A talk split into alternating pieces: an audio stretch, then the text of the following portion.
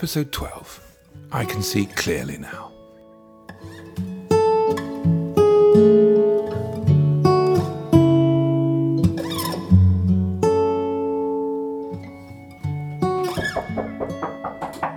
Hello. How are you doing? I'm alright, thank you. You alright?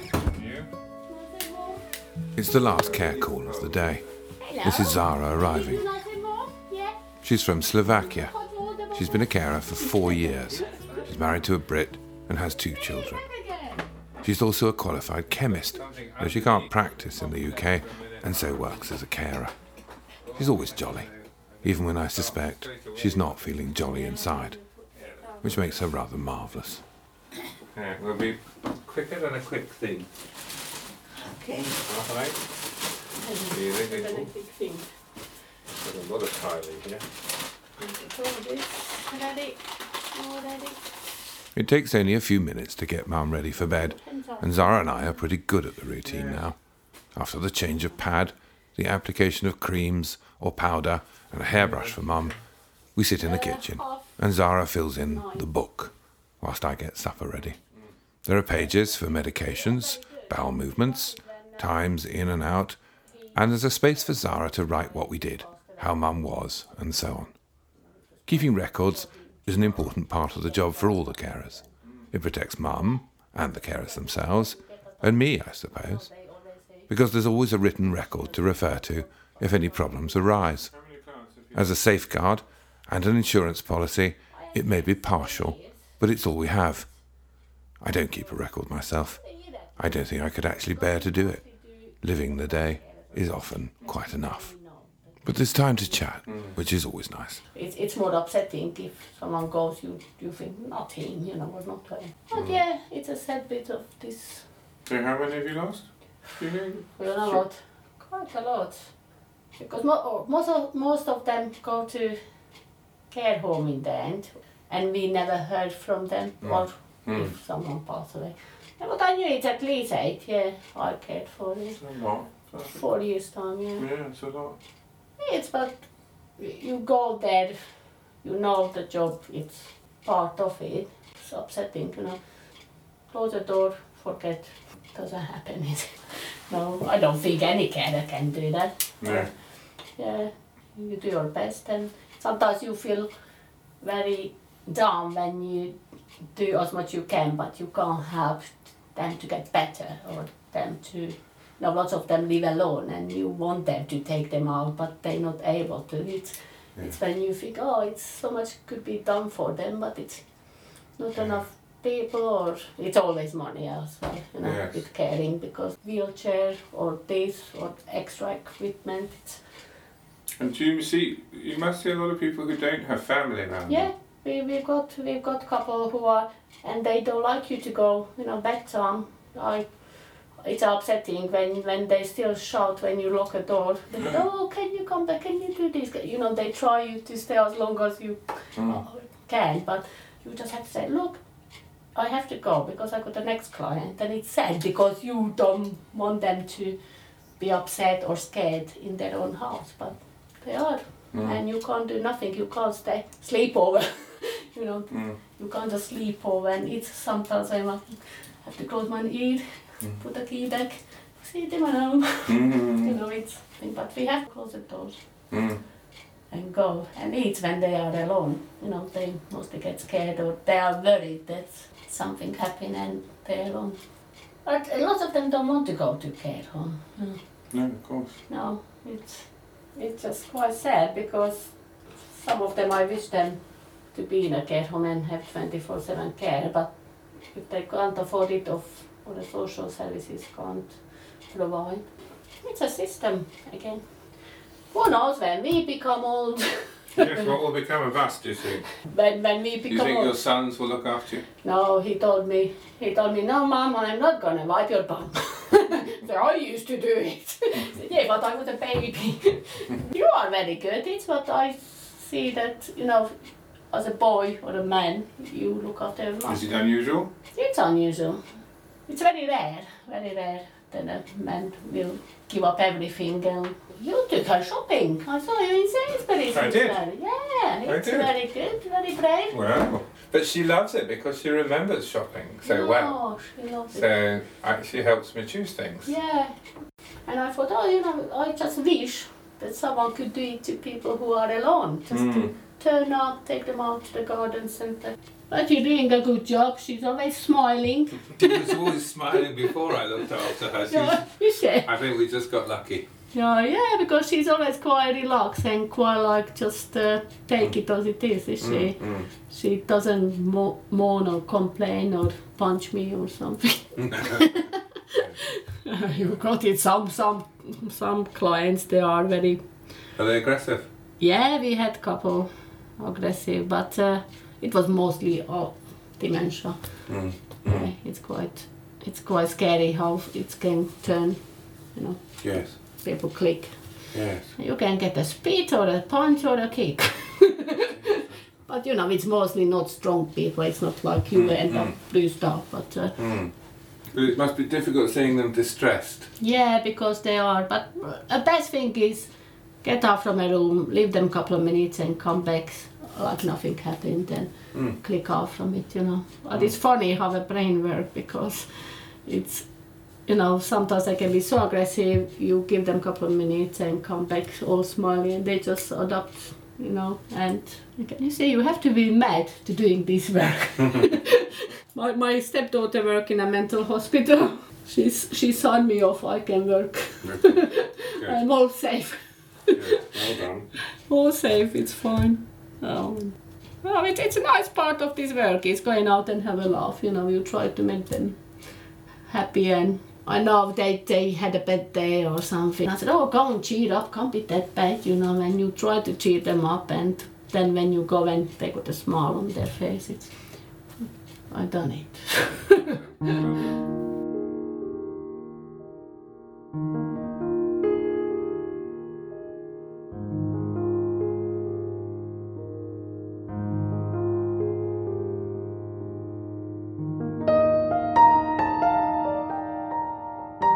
It's been a long day, and I'm exhausted.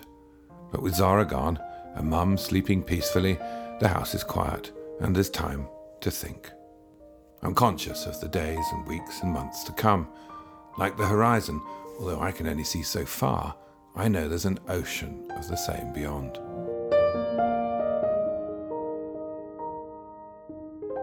My role as carer to my mother is not a sprint but a marathon, and I fully recognise I've only just got into my stride.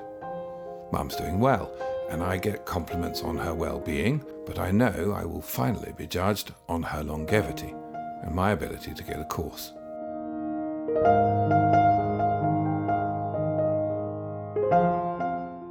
I am, after all, totally responsible for another life, a single parent to my own single parent. And that, as the young folk have it, is awesome. The first few nights, the first couple of weeks actually, I'd lay awake with my door open and hers, and I'd listen and hear nothing and wonder is that good or bad? Is she alive or dead? Am I really cut out for this? And what if I get it wrong? What if all the warnings turn out to be right? What if I screw up? I'm a beginner in care, without a clue, which is why there's a formal and informal monitoring system that serves to protect vulnerable people like my mother. The possibility of neglect, mistreatment, even cruelty at the hands of carers who may purport to love their charge and have only their best interests at heart is always a factor to be considered and mitigated against, just as it would be in any institution, only more so because I'm alone here. And yet, the shrinking resources the state is willing to commit to social care against a backdrop of growing demand demonstrates institutional negligence of the highest order. Still, it is my potential negligence that we're talking about here, and the safeguards that I accept are entirely necessary. From district nurses and carers to the Office of the Public Guardian and the Court of Protection, the quality of my care is the concern of many individuals and organisations, protecting my mum against incompetence and ignorance as much as malintent. Though I have to say, this is a slightly uncomfortable realisation. At first, I wasn't really conscious of being watched, but as the days and weeks have gone by, I've become more aware that being seen to do is a vital element of the job, almost as important as actually doing the right thing, whatever that may be. Because opinion varies on exactly what the right thing is. District nurses have an interest in how medications are administered, for instance. And although the Parkinson's nurse has sanctioned crushing the 16 pills mum has to swallow each day and mixing them with yogurt or ice cream, so reducing coughing and choking that otherwise would be an issue, the district nurses have suggested I might want to get that in writing. The carers are not permitted to administer medications in disguised form, as they call it, under any circumstances, even with a letter. Once you stand back from the situation, you can see why.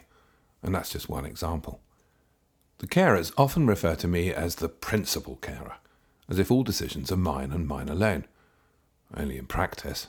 I'm an amateur working with professional management. Most unpaid carers are relatives like me, sons and daughters, parents, or spouses. None are trained for the job before taking it on. All have lives of their own, including work outside the home and other key family members or partners who call on their time.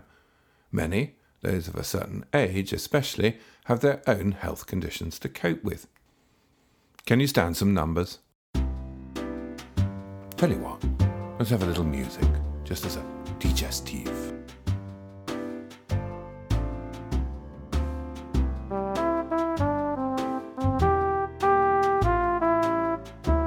In the UK, one in ten adults are carers, either part time or full time. And that's currently around 7 million people, a figure expected to rise to 10 million by 2030. 70% of those report that their mental health has suffered through caring. Around 40% receive some kind of treatment for depression or anxiety, and many end up taking prescription drugs, antidepressants, for example, in order to cope. More than half have physical health issues as a result of caring, and of those, 50% just had to carry on regardless. Okay, we can only take so many numbers, I know that, but bear with me a little longer, because caring is not just about caring. It is also, as Zara said, about money.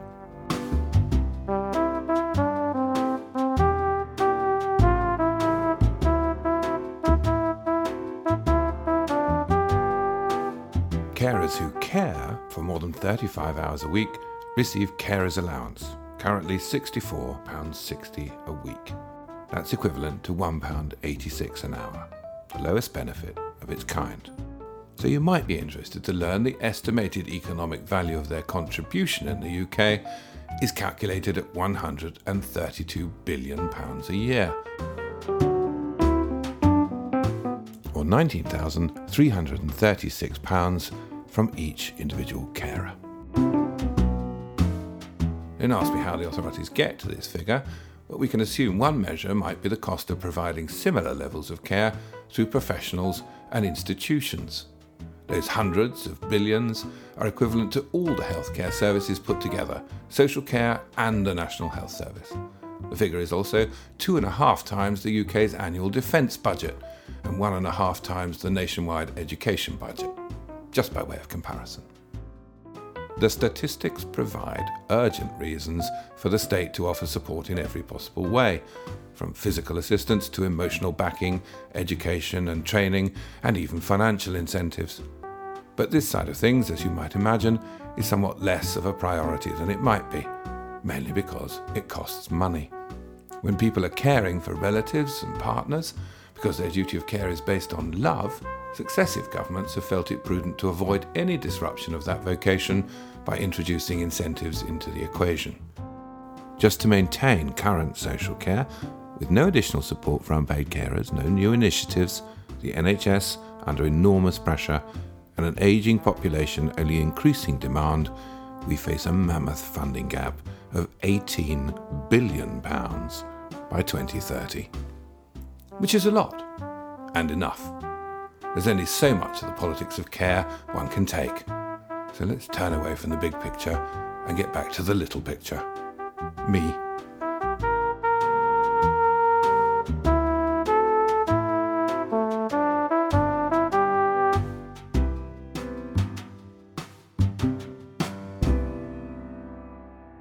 Because now it's just Mother and I, I've started thinking again about my own needs. In earnest.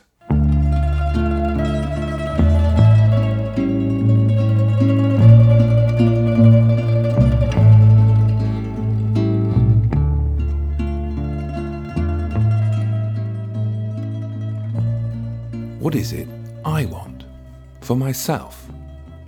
Because now I have first hand experience to go on, both of care homes and of care at home, I know something of the current reality.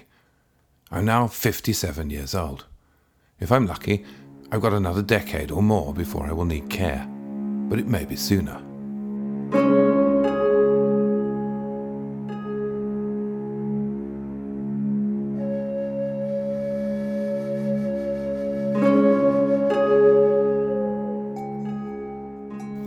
And yet my life expectancy now stands at around 84 or 85 years of age, 20 years beyond retirement and 30 years from now, by which time a third of the population will be in the same boat, calling on the same resources.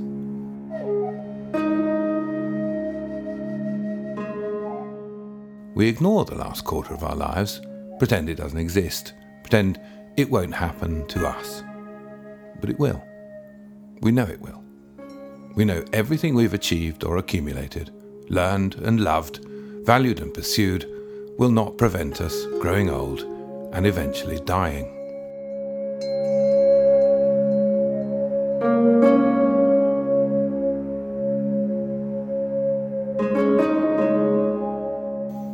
But what we don't have to do is to begin dying before we've stopped living and loving life in all its precious joys and frequent hardships. We don't have to be invisible, pitiable, quiet, a burden, irrelevant, unfulfilled, or useless. How? Simple, really. We just change the way we think about old age. Instead of seeing it as a curse, we find ways to value the late stages of our lives, just as we value childhood, youth, and middle age. We find ways to be that make sense at an individual level to each and every person.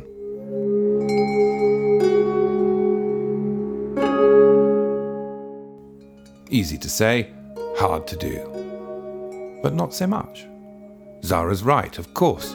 Money is key. But money is not everything. Not even the biggest part of what we have to do to make our later lives worth living.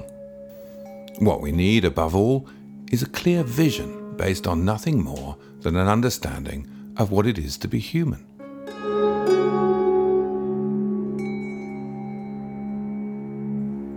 Of what constitutes human happiness, fulfillment, and what Aristotle dubbed flourishing or eudaimonia. Human flourishing is not a measure of your skills and assets, your wealth or health, family or friends, but rather a measure of how well you can enjoy these essential pillars of happiness. And our job in thinking about later life is to find ways to augment our ability to flourish. What does that mean in concrete terms? What does it mean for me?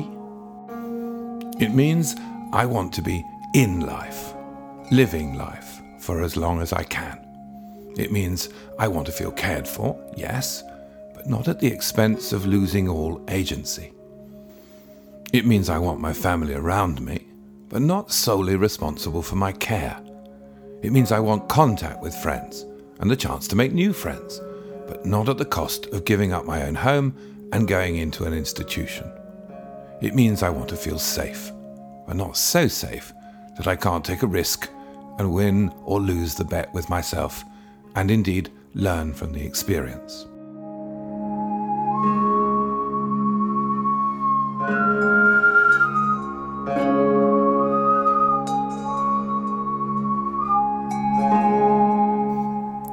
Means, in fact, that I want to keep learning every minute of the day, and every day, and every week and month to come. I want to be free from pain, yes, but not free from feeling. And it means I want to give back, to be useful to others, to feel part of something bigger than myself. Do you see the common thread here? Do you see why this kind of vision is not pie in the sky, not an illusion at all, but something very real and very tangible, and above all, totally achievable. Because the vision is all about compassion and cooperation, working together, in other words, bringing family and the state into partnership, bringing neighbours and local councils together to guard and take care of the vulnerable, bringing health services and friends together to prevent falls and flu and a hundred other minor problems that go undetected till they happen, that clog our hospitals and shorten lives.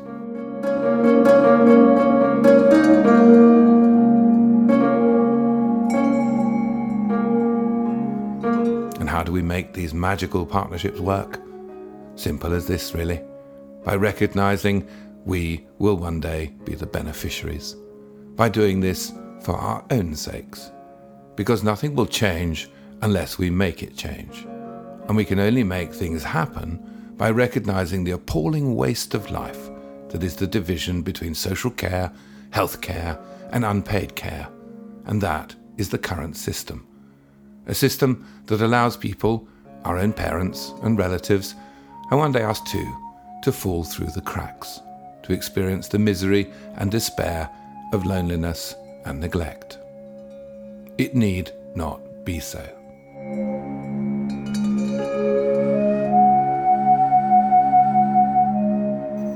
We can do better for ourselves and for those who come after us. We should do better. Thanks to Mum, I can see that clearly now.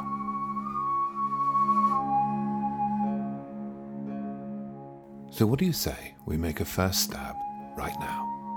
Dare to dream a future that could easily be a reality if we want it. Let's project forward to my later years, always assuming we make the changes we need to make and I get the chance to live as I want to live.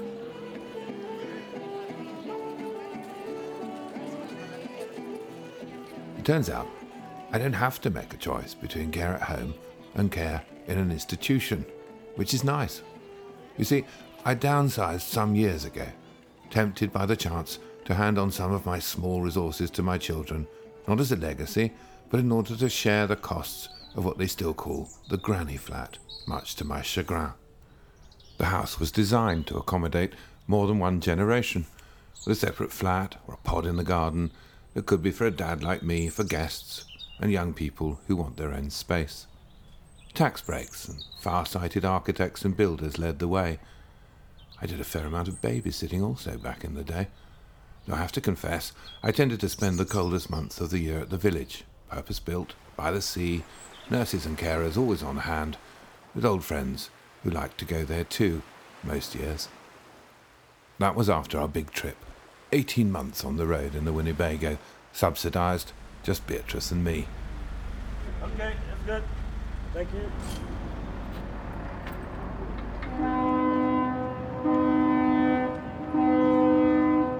A last look at the sights of Europe.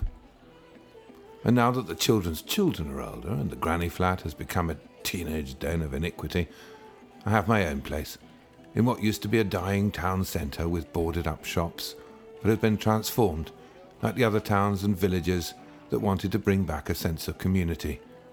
The government saw the logic of using existing infrastructure and adapting real streets, real people.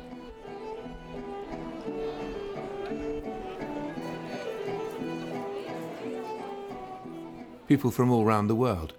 They encourage cafes and restaurants, artisans. So now the world comes to us. Hop on, hop off bus comes when you call, driverless, but with an old fashioned conductor to make sure of easy access. And because the primary schools are here too, we old folk like to sit on an outside table in the many cafes and watch the comings and goings as the mums and dads arrive to pick up their young ones.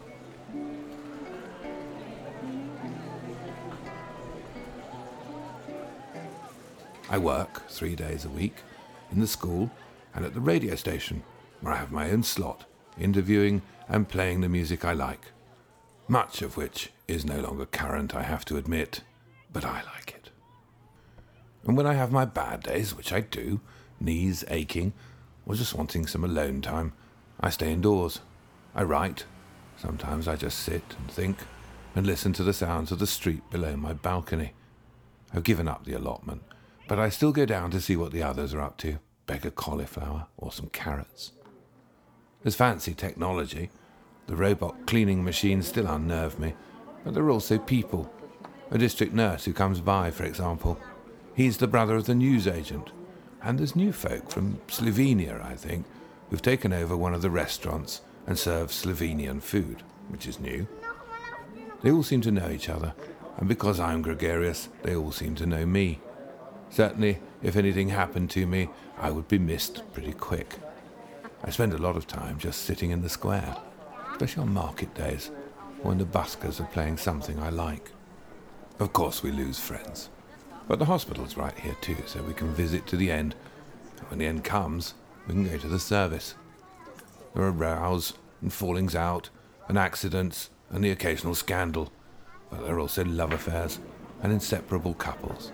The inevitable dominoes, which I don't much care for, and boule, which I do, I'm pretty good at, by the way. I beat Pascal the other day, and he's been playing for 80 years. And sometimes I stop by the centre, right bang in the middle of town. Though the strides they've made with dementia mean there's fewer friends there these days than ever before.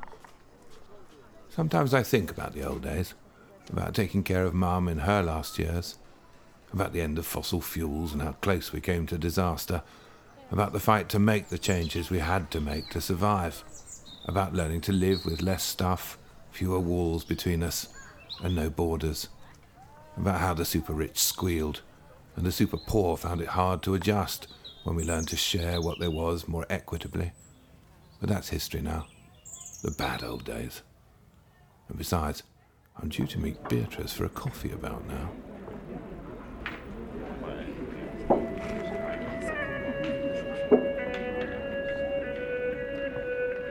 So,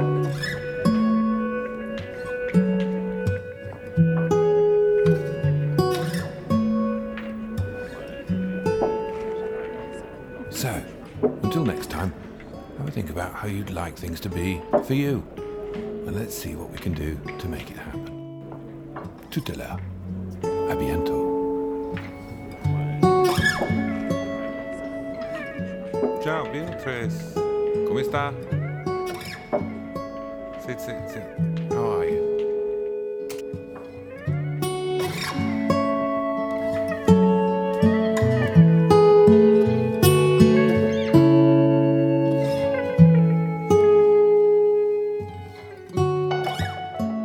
You've been listening to Me Too Mama, Love and Care, written, voiced, and produced by the author, who must remain anonymous for the sake of his mum. Me Too Mama is a family affair. The assistant producer is the author's daughter Leah, and the associate producer is the author's sister and now co-carer, Karen. Title music is by Wes Hutchinson, with incidental music by Akash Gandhi, Kevin MacLeod, and Josh Lippi and the Overtimers, all amongst my favourite stars of YouTube's audio library. Original music is by Leah. This podcast is a Me Too Mama production, all rights reserved.